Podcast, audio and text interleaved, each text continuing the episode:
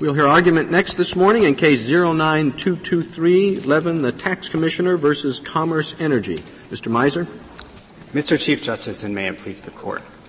Respondents are natural gas suppliers who object to the way Ohio taxes them. Their suit belongs in state court rather than federal court for two independent reasons. First, principles of comity and federalism dictate that the state courts should resolve challenges to the validity of their own tax laws. And second, the Tax Injunction Act squarely prohibits federal courts from issuing declaratory judgments holding state tax laws unconstitutional. Although either of these grounds would independently support reversal of the Sixth Circuit here, the analysis can really begin and end with the comity doctrine, because that is where the lower courts have shown confusion in Before the way. Before you get into that, I have a question that there may be an obvious answer to, but I haven't found.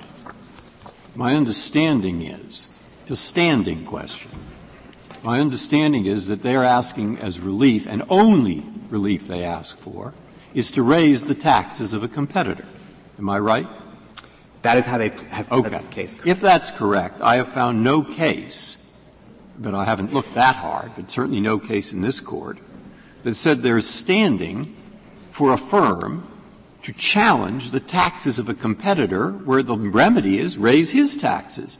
If there were standing for such a thing, it would, I, am surprised that there aren't competitors all over the country doing business out of state, bring diversity cases in federal court, saying my competitor's taxes should increase.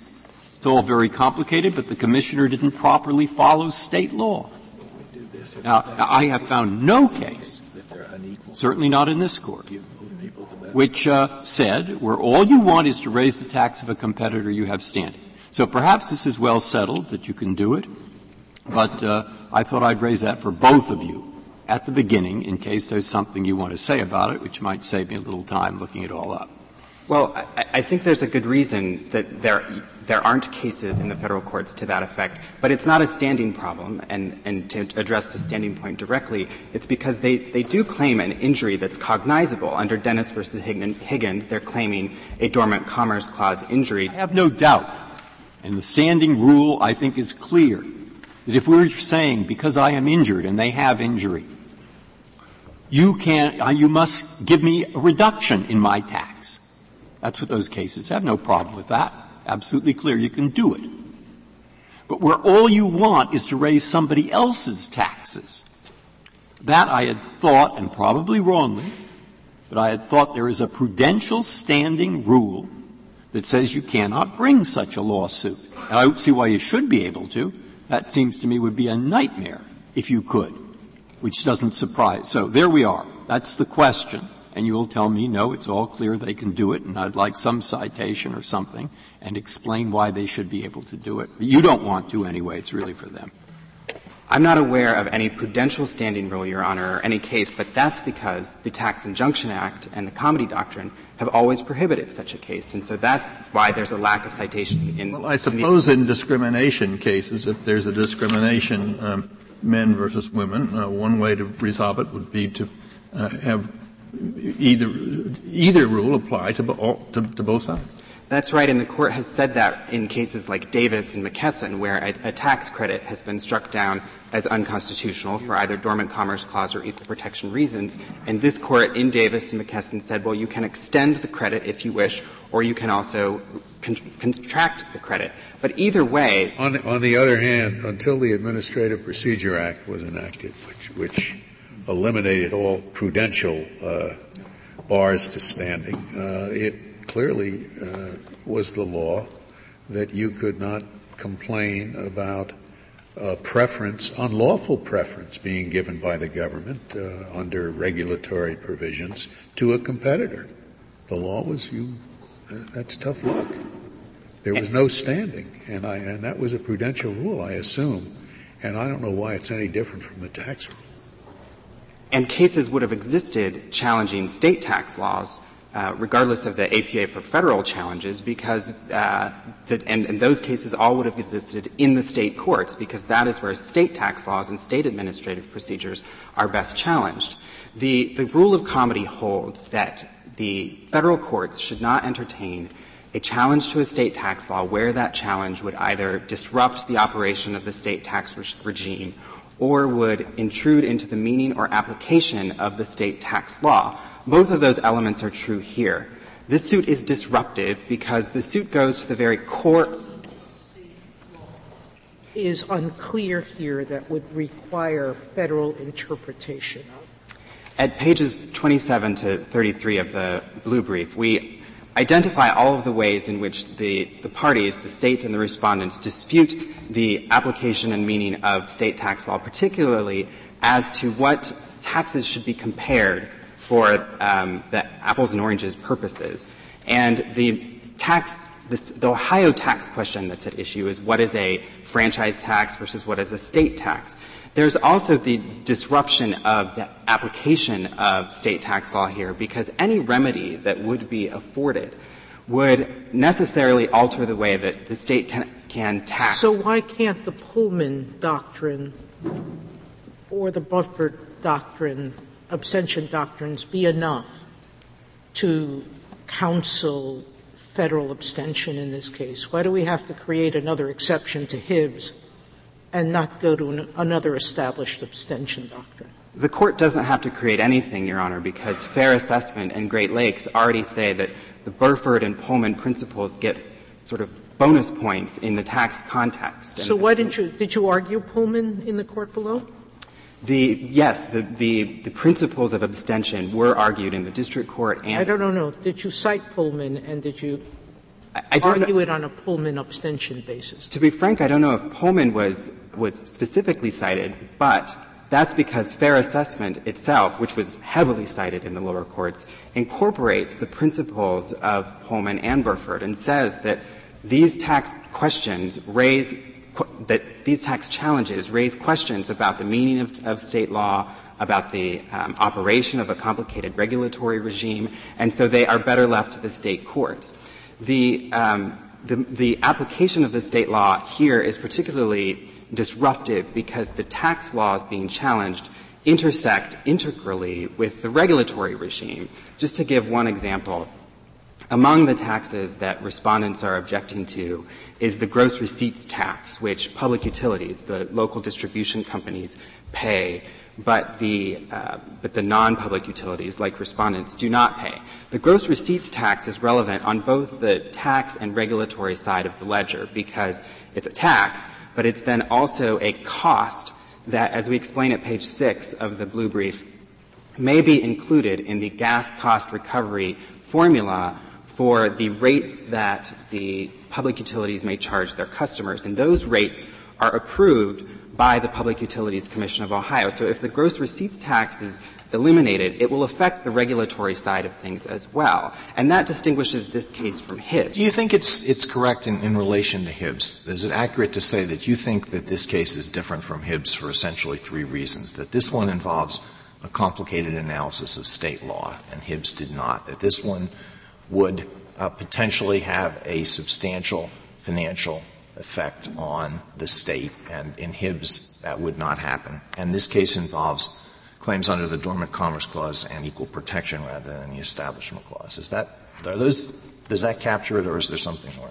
The first two especially capture it, Your Honor, and I think the third point um, is really just an additional explanation of the first two points, because in an Establishment Clause challenge like Hibbs, um, the the remedy is often going to be very simple. In Hibbs, for example, there was a credit being challenged, and the federal court could simply pull the thread of that credit, and the, the rest of the fabric of the Arizona tax scheme would remain intact. Here, by contrast, if the thread of the gross receipts, or sorry, of the sales tax and the commercial activities tax is pulled, the fabric of the state taxation and regulatory regime will unravel. Well, suppose if, if this, you have a dormant commerce clause claim and it doesn't require a complicated analysis of state law. You have different rates of taxation, let's say, for two different categories of entities, and it's really not a very important tax credit, so pulling the thread isn't going to have much effect. Then this case, then the case would come out differently.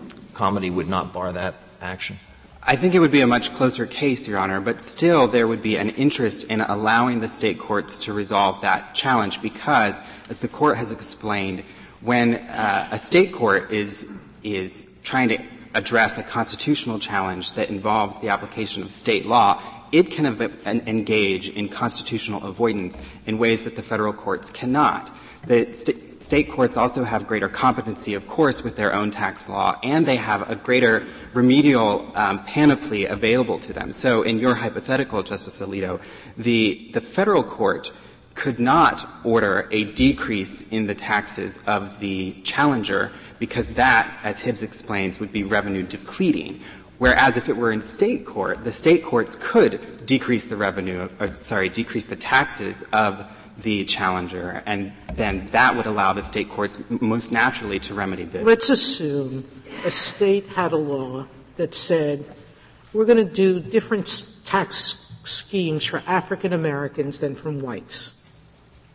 Um, and they do exactly what's done here. They're going to tax on one thing but not on another. They're going to give an exemption in one area but not another.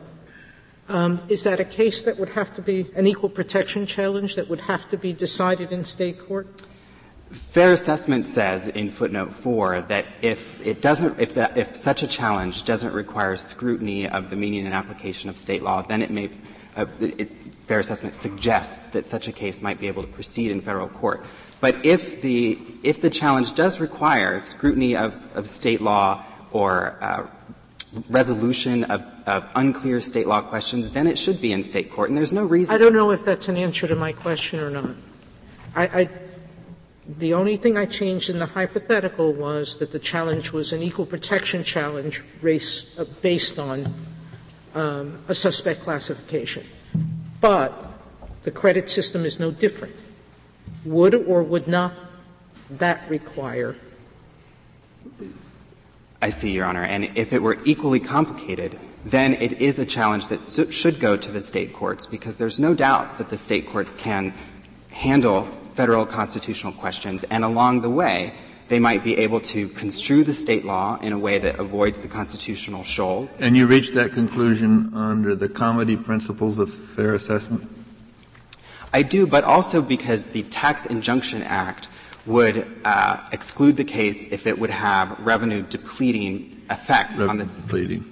On the state coffers, and the remedy might, in that case, have such an effect if if the uh, if the result is to tilt the balance heavily against uh, a party who then needs to have its own taxes I'm, I'm curious to know why neither opinion in Hibbs addressed the comity principle, and I'd like your view on that. I know what you're thinking. Your answer is, well, you tell me, but uh, uh, why wasn't that addressed in, in your view?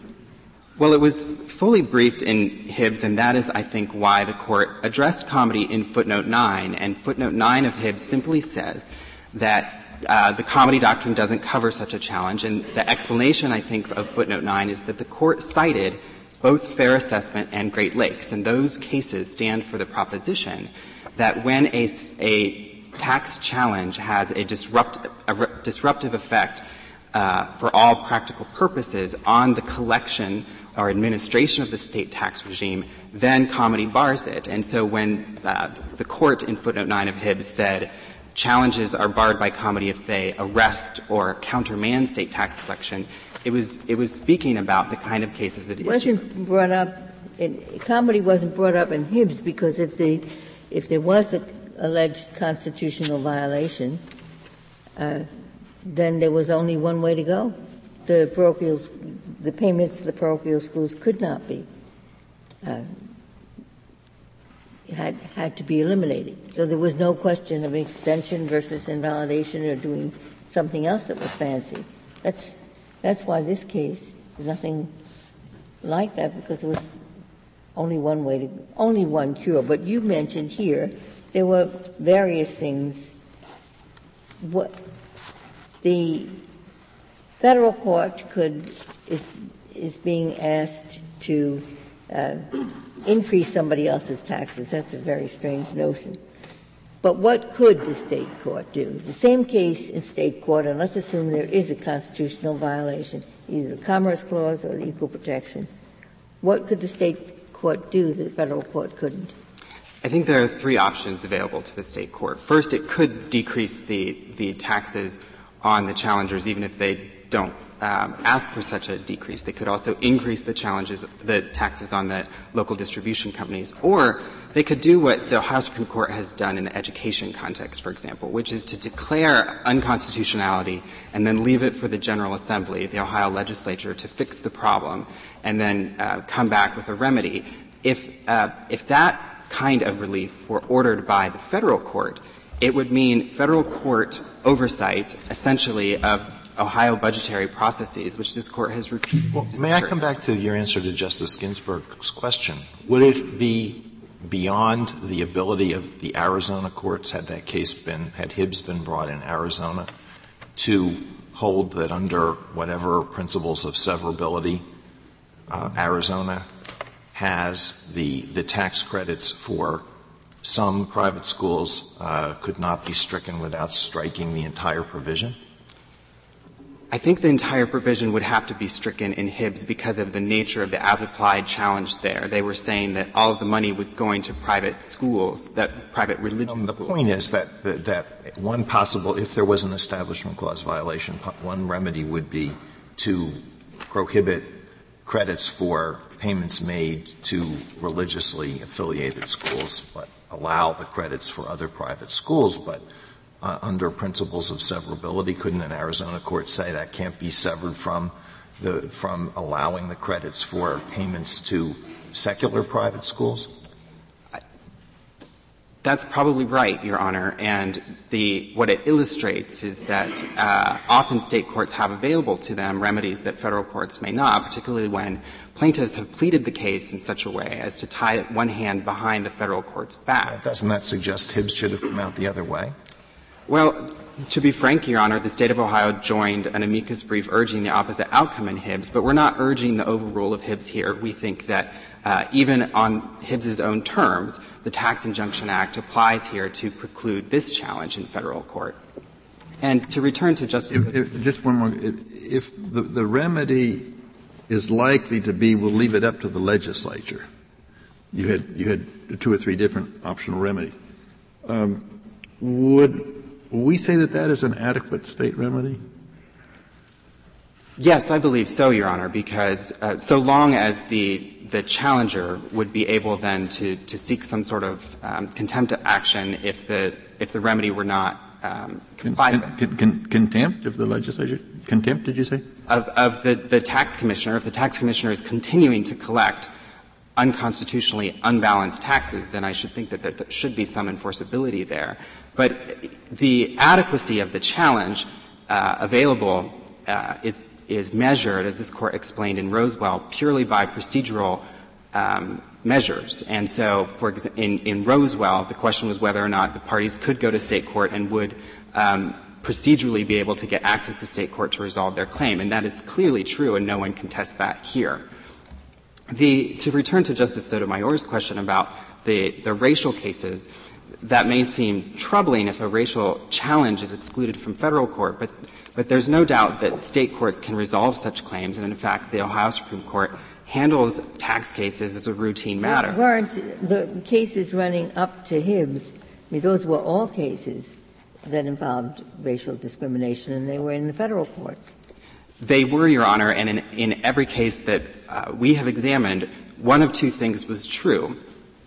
Either the party was claiming uh, standing not based on the fact that he himself was subject to unconstitutional taxes, or the party was not did not have an adequate remedy in the state courts. For example, in the Griffin case, this court said that the problem was that in Virginia, nothing was being done to remedy the, the unconstitutional burdens imposed there. And so the lack of an adequate remedy, both under the Comity doctrine and under the Tax Injunction Act, allowed the plaintiffs there to access to the federal courts.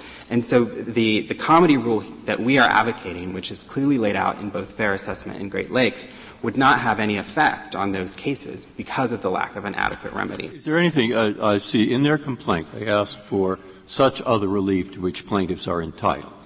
And therefore the judge, despite what they say, might just say, well, what you're entitled to is you're entitled to pay fewer taxes. Is that, is that a plausible thing? In which case it would interfere with the revenue collection of the state. We think that, what is what your you better give me your accurate assessment, not just agree with me, because I, would like to know what, what, you uh, I want to know both sides. The Tax Injunction Act would bar the court, I think, from entering an order that says the taxes on the challengers are decreased, which illustrates the reason that uh, the state of Ohio, with its sovereign interest in its own tax policy, uh, so what I have no idea of and why I'm asking the question is I have no idea or little idea of the underlying state law merits.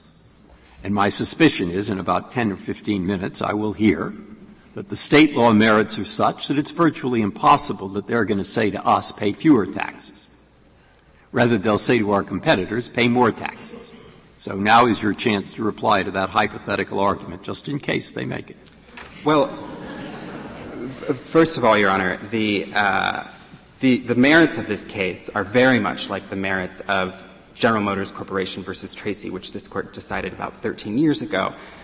Uh, but the, the merits also illustrate the complexity of any remedy that, that would be ordered in this case. Because if it's so simple as the federal court simply saying that the local distribution companies, the public utilities, now must pay the sales tax and the commercial activities tax, then suddenly those entities would be subject to five taxes, a, a much greater burden than is imposed on the respondents. And then the General Assembly would have to go back to the drawing board to adjust the taxes on the local distribution companies.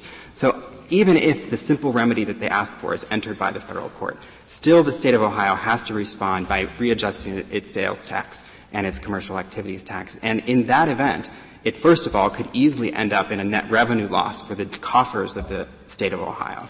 It also would mean that the regulatory side of things would be affected, which brings us back to the Burford principles we discussed earlier.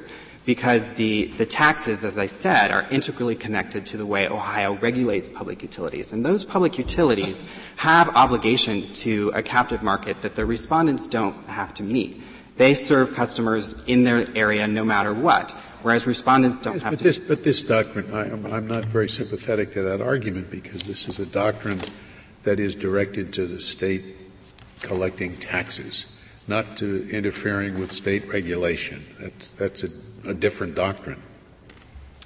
But, Your Honor, I think that Great Lakes and fair assessment um, stand for the proposition that when a federal court issues an order that uh, invalidates a state tax law, that has a disruptive effect on the collection of taxes. And that would be true here because the state of Ohio would no longer be able, would not be able to collect five different taxes from local distribution companies without being, turning around and facing a new challenge on, on the unconstitutionality of that burden by the local distribution companies. And so the, the complicated nature of the tax regulation interplay here is all the more reason that this case belongs in state court, for the state courts to resolve uh, those interconnected questions in ways that they are fully equipped to answer.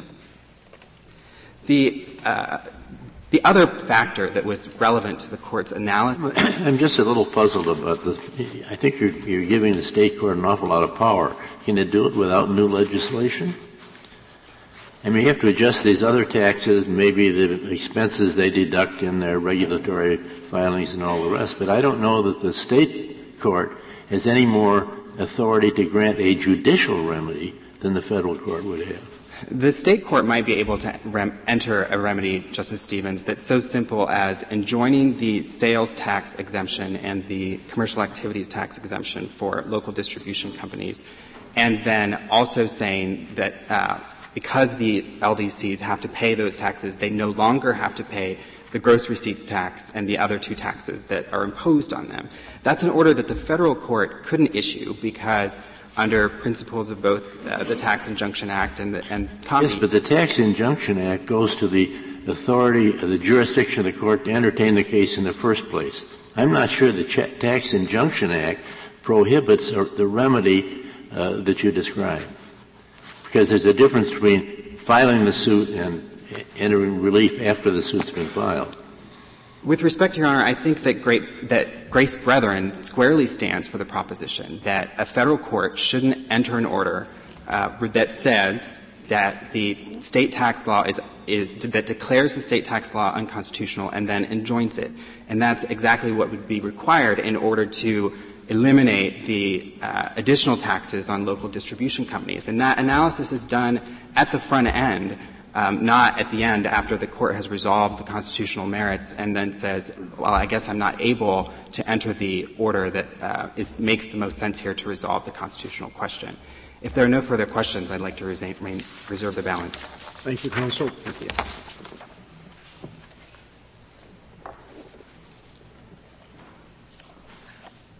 Mr. Fitch. Mr. Chief Justice, and may it please the Court, Justice Breyer, if I can go directly to your question with respect to standing. Standing has never been raised in the. That's all right. It's a jurisdictional matter. I understand it, uh, Your Honor, but because it has never been raised, uh, I do not have a good answer for you.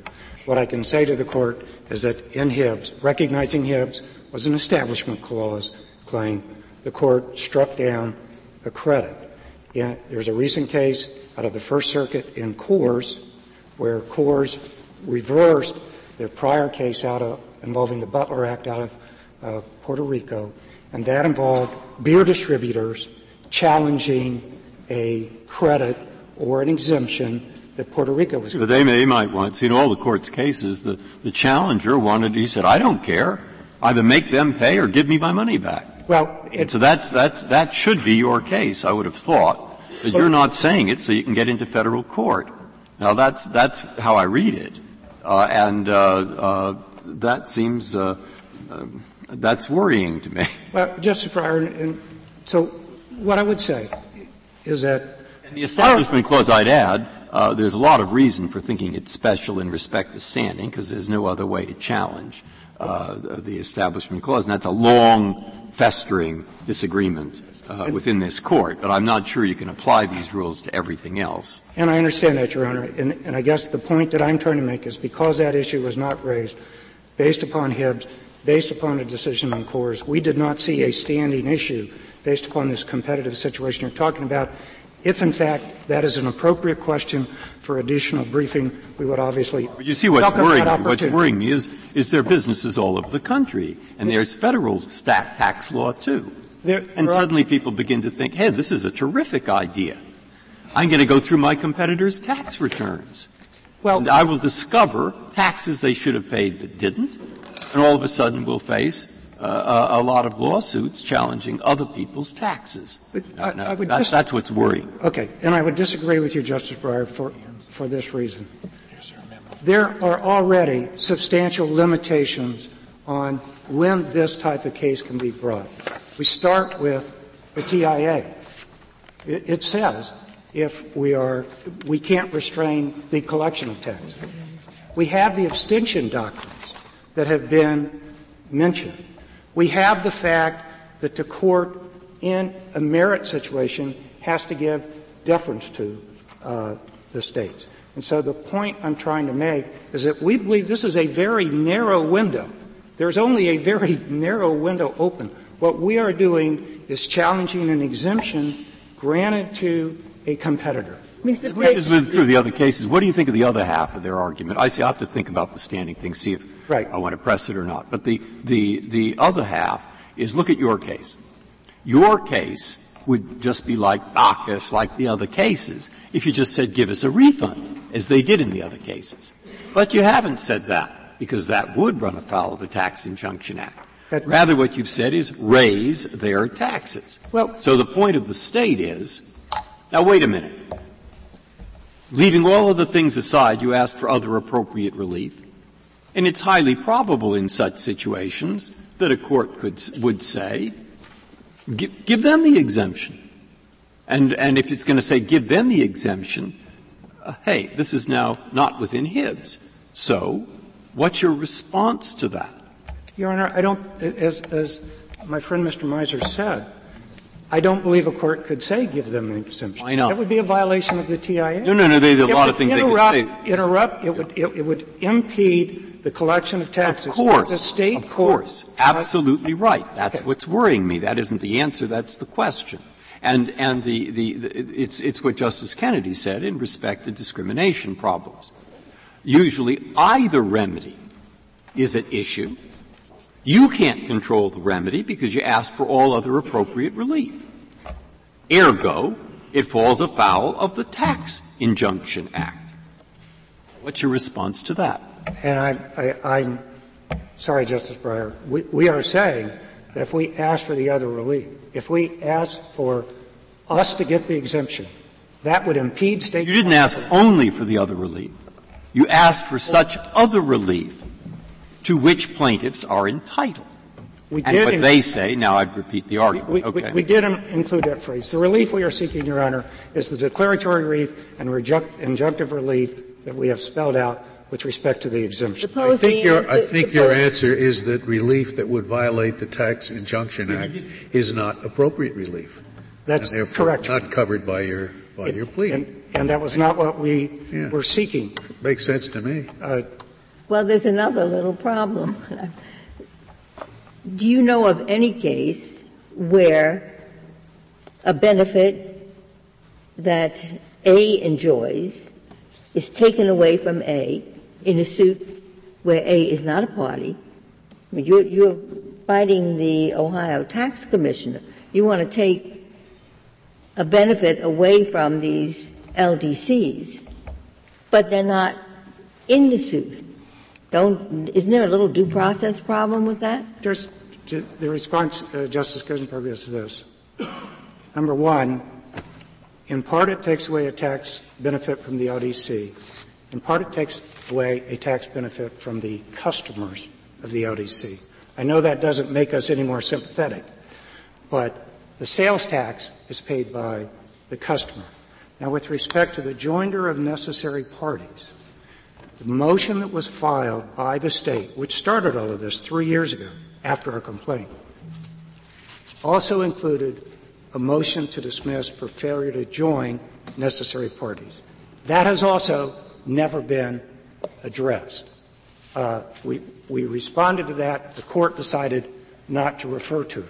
We made an argument that it was not necessary in this case to join the LDCs. The court just deferred and did not rule. What was that argument that you're taking a benefit, you're, you're saying the only relief we want is to take this benefit away from people who are not in the lawsuit?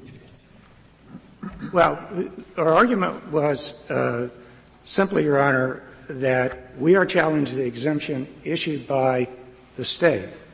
If the uh, two, two points quickly, if the LDCs, at that time four, now two, were wanted to be involved, they could certainly move to intervene. The second point was if the court, of course, ruled that they were necessary parties, then we would have the opportunity to well, join. in Hibbs, were all the beneficiaries of the provision that was challenged? I'm sorry. Parties? In Hibbs, where were all of the beneficiaries of the provision that was challenged parties in that case? They were not, Your Honor.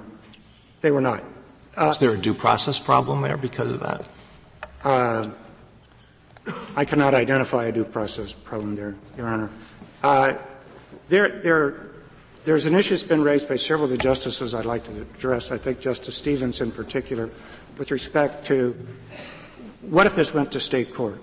And I would disagree uh, uh, with my friend. Uh, if this went to state court, we believe that under state law in the education uh, cases that Mr. Mizer was referring to, it's called the DeRolph case, and we have the citation if the court uh, would like it. What the court said was, once we declare the matter unconstitutional, our job was at an end, that it had to go back to the legislature. We challenged the proposition raised in the amicus brief and raised today, the notion that if this was in a state court, that a state court could go rewrite this you, statute. You, you conceded, we, I'm sorry, you conceded below, to quote footnote two of the opinion below, uh, that there is an adequate state court remedy available. In state court. We, we conceded that we could bring this action in state court. We could seek the injunction in state court. We could seek, seek the declaratory uh, judgment in state court. But when we speak to remedy, the point that we're trying to make, Your Honor, because it is the remedy where the federal court interfere, interference becomes the greatest. What we are saying is we do not believe a state court has necessarily broader remedies. And our So you're claiming that the federal court could only pow- only power would be to declare it unconstitutional and send it back to the state legislature to decide what to do? Or you're claiming the federal court has a power the state court doesn't have, which is to order the exemption to be rescinded? I'm not sure what your point is. Okay. Point, Your Honor, is this. We believe that the federal court and the state court would have the power to declare under the Dormant Commerce Clause, Equal Protection Clause, that this exemption is unconstitutional. That either court could at that point enjoin uh, prospectively the uh, operation uh, of that exemption.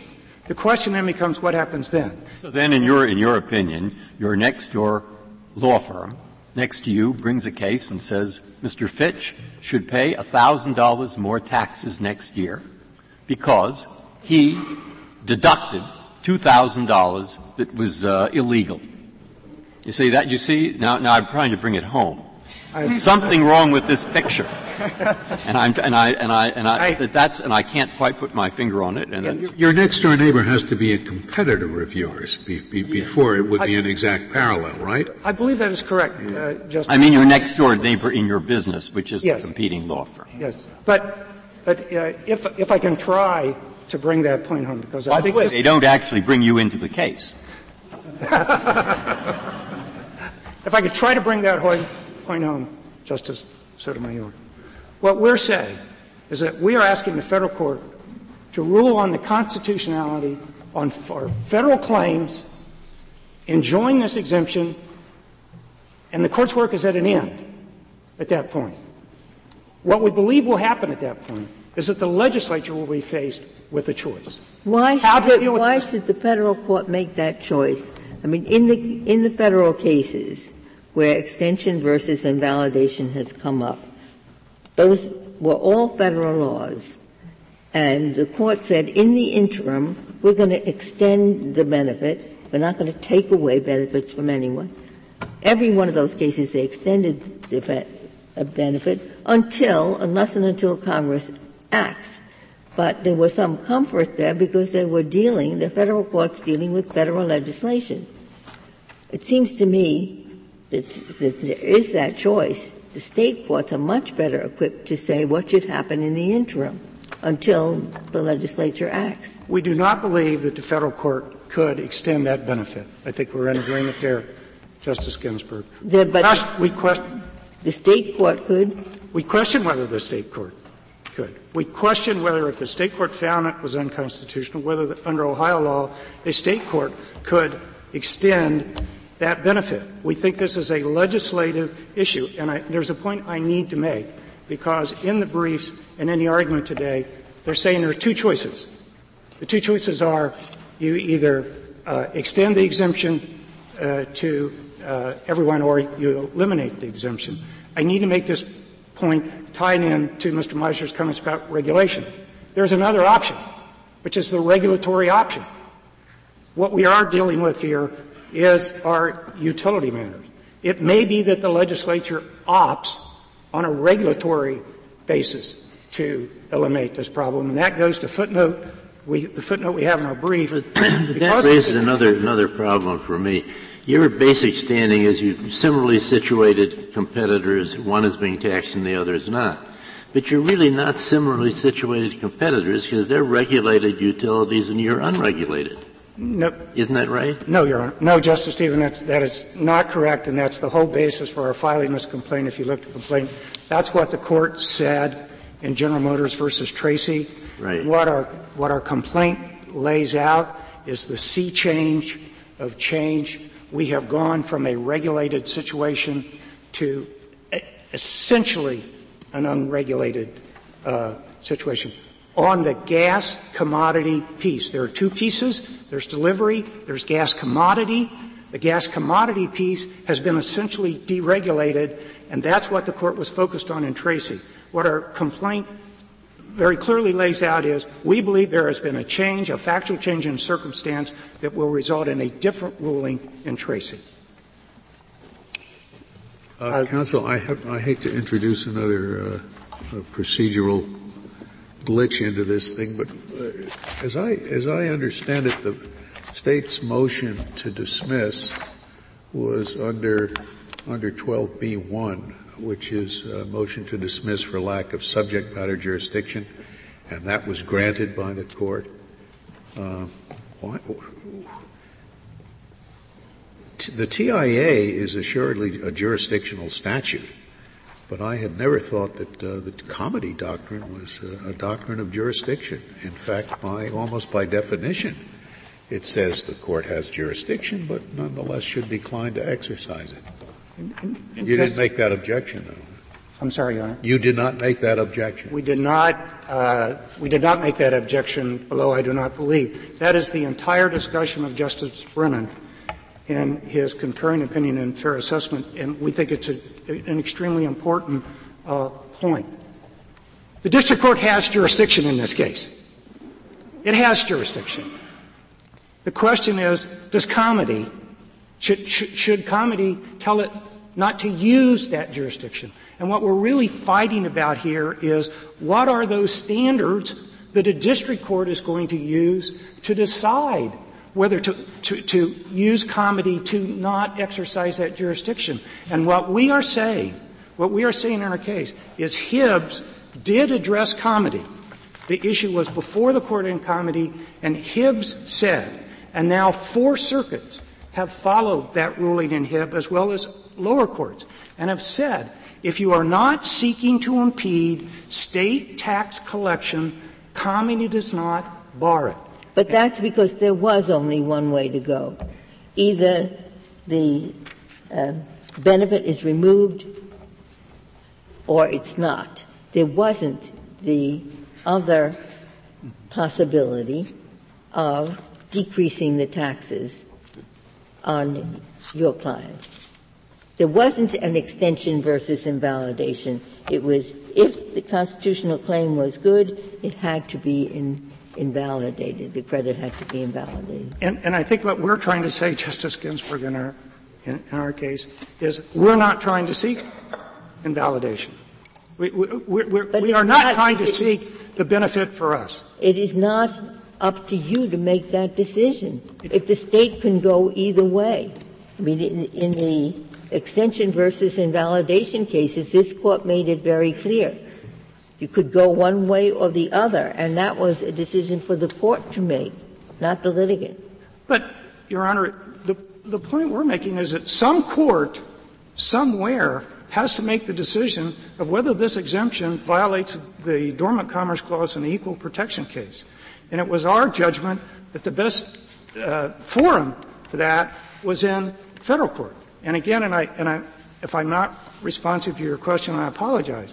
But what we are saying is that we want to reach the merits on that question of constitutionality. And once that is done, the remedy is going to lie with the state. We are not going to ask the federal judge to decrease our taxes. We question whether a state judge could decrease our taxes. We want that declaration and we want that injunction. That's what, that's what we are seeking in this case. And we, do, you, do you recognize that, that comity is broader than the Tax Injunction Act? And, and if it is, uh, how do you justify your argument that would essentially limit the comity doctrine to the contours of the Tax Injunction Act? Justice Alito, what the court has said, uh, not only this court, but the First Circuit said in Coors, is that uh, what the Sixth Circuit said is that comity extends broader than the TIA. Uh, what they point to uh, repeatedly is fair assessment, because fair assessment dealt with damages. And it was on a comity basis that the court held in fair assessment that you couldn't get around your own liability by bringing a damage claim. So there's one example. We believe to some extent National Private Truck Council is an example, because in National Private Truck Council, recall, we're dealing with a state court action, not a federal court action. And in National Private Truck Council, what the court held was under 1983, a state court, a, a, a federal court would not order, a state court was not obligated to grant injunctive relief to grant attorney's fees under 1988, and that was based on comity. In that case, there was still an issue of tax collection and impeding tax collection, but certainly that appeared to us to be uh, at least an example of where comity would be broader than TIA because the TIA didn't apply in uh, uh, in National uh, Private Truck Council. Uh, there was reference to uh, Burford before, as Justice Scalia mentioned. This is not an abstention case. There is no question of state law that has to be uh, uh, interpreted here. There's no doubt who pays the tax and who doesn't pay the tax. There's no doubt who's an LDC and who's not an LDC. Let me just go back to the, my question before. I understand your point about regulation and non-regulation, but, but your competitors are subject to a different t- taxing regime than you are. Is that correct? They are. And is it the, is not the reason they're subject to a different taxing regime is that historically they were regulated util- utilities? Uh, to, uh, to, to some extent, I believe that's correct, uh, Justice Stevens. But my response would be this: If we want to get into them, what taxes do they pay versus what taxes do we pay? That's a merits question. That's a merits question. Is this a compensatory tax? I mean, have we made our case? Do they have a defense because they pay different taxes than we do, than we do, and therefore the state should be permitted to do that? We'd like to reach that question, but that's a merits question. That's not a uh, not a jurisdictional question. I think that the very question of what taxes you compare and don't compare is a matter of interpreting state law. You don't think that the meaning of state law in terms of what's comparable or not is not implicated by any of these questions? We, we believe it is not, Justice Sotomayor. You can, you, you can look at the taxes and see who they uh, apply to. It, it is not a, a matter, I, I, I, strongly disagree with, with my counterparts. This is not a matter of interpretation.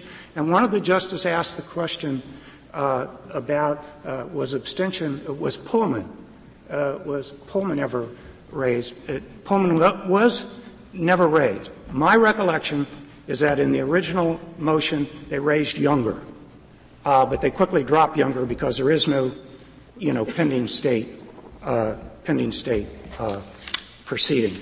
but the idea was that the federal court should abstain our abstention doctrines are not uh, the most easy to grasp. So, but they did bring up abstention. Well, very early on, they raised it, they dropped it. It was, it was, it was not, uh, not followed up on, uh, Your Honor. So, so the point we're, we're, here's the point we're trying to make, as we see it. We believe the footnote in Hibbs was correct. In all of the court's prior cases, there has been an issue of a taxpayer trying to avoid their own tax and thus impede state tax collection.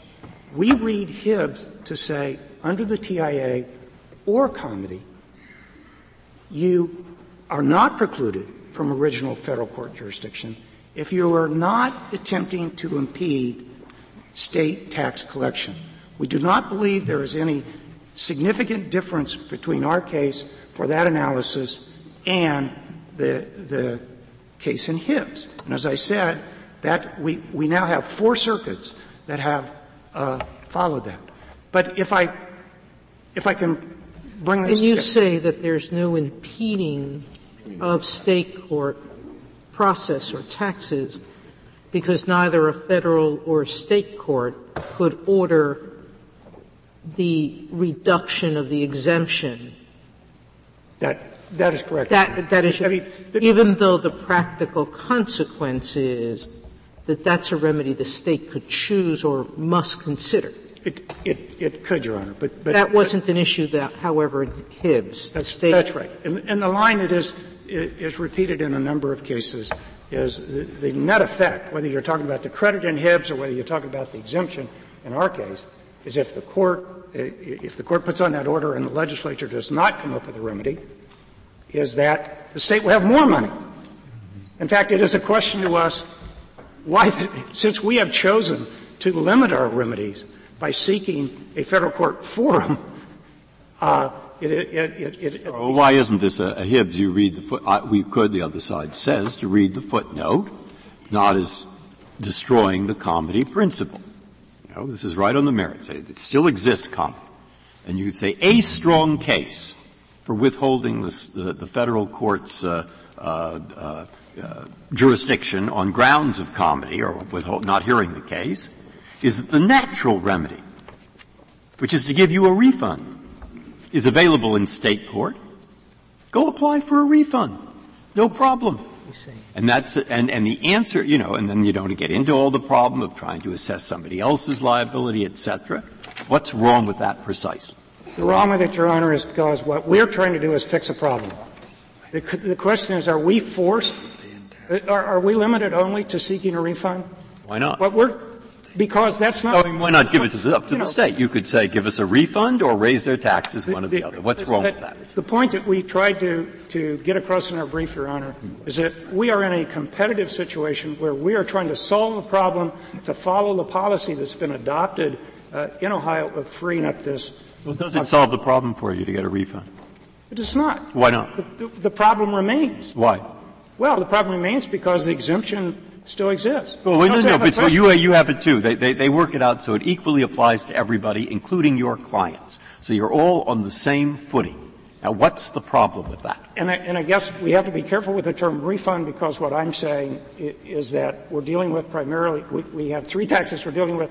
One of them is the sales tax. That's what's paid by the consumer. That would require all the consumers to seek, you know, refunds. It's much cleaner in our view to simply go and get a determination whether this exemption is con- unconstitutional.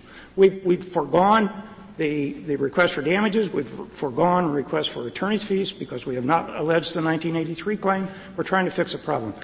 Just prior, if I can, in, in, in wrapping this up. We recognize, we recognize that this court has competing interests that it has to weigh in resolving this question.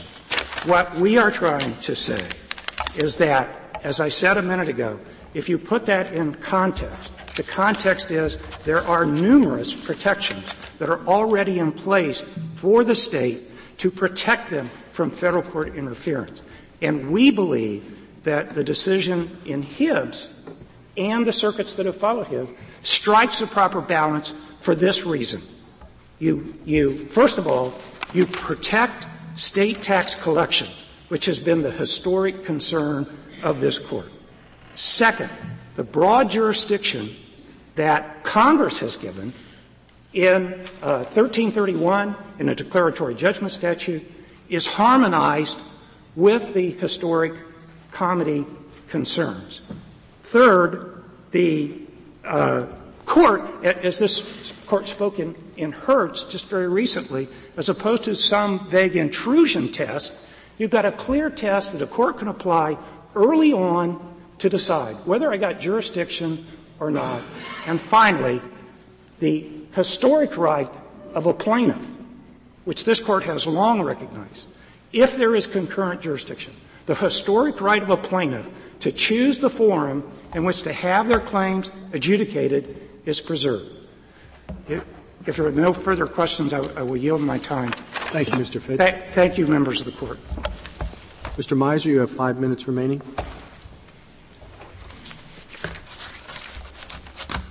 First, on Justice Scalia's question about the um, 12b1 dismissal motion, this court just a couple of terms, terms ago in the Sinochem case said that the uh, that a federal court can answer questions of younger abstention before answering questions of Article 3 abstention. And so both of these, both the comity and TIA questions in this case are threshold non-merits questions that can be reached under, uh, under the Steel Company approach. All threshold non-merits questions are jurisdictional questions?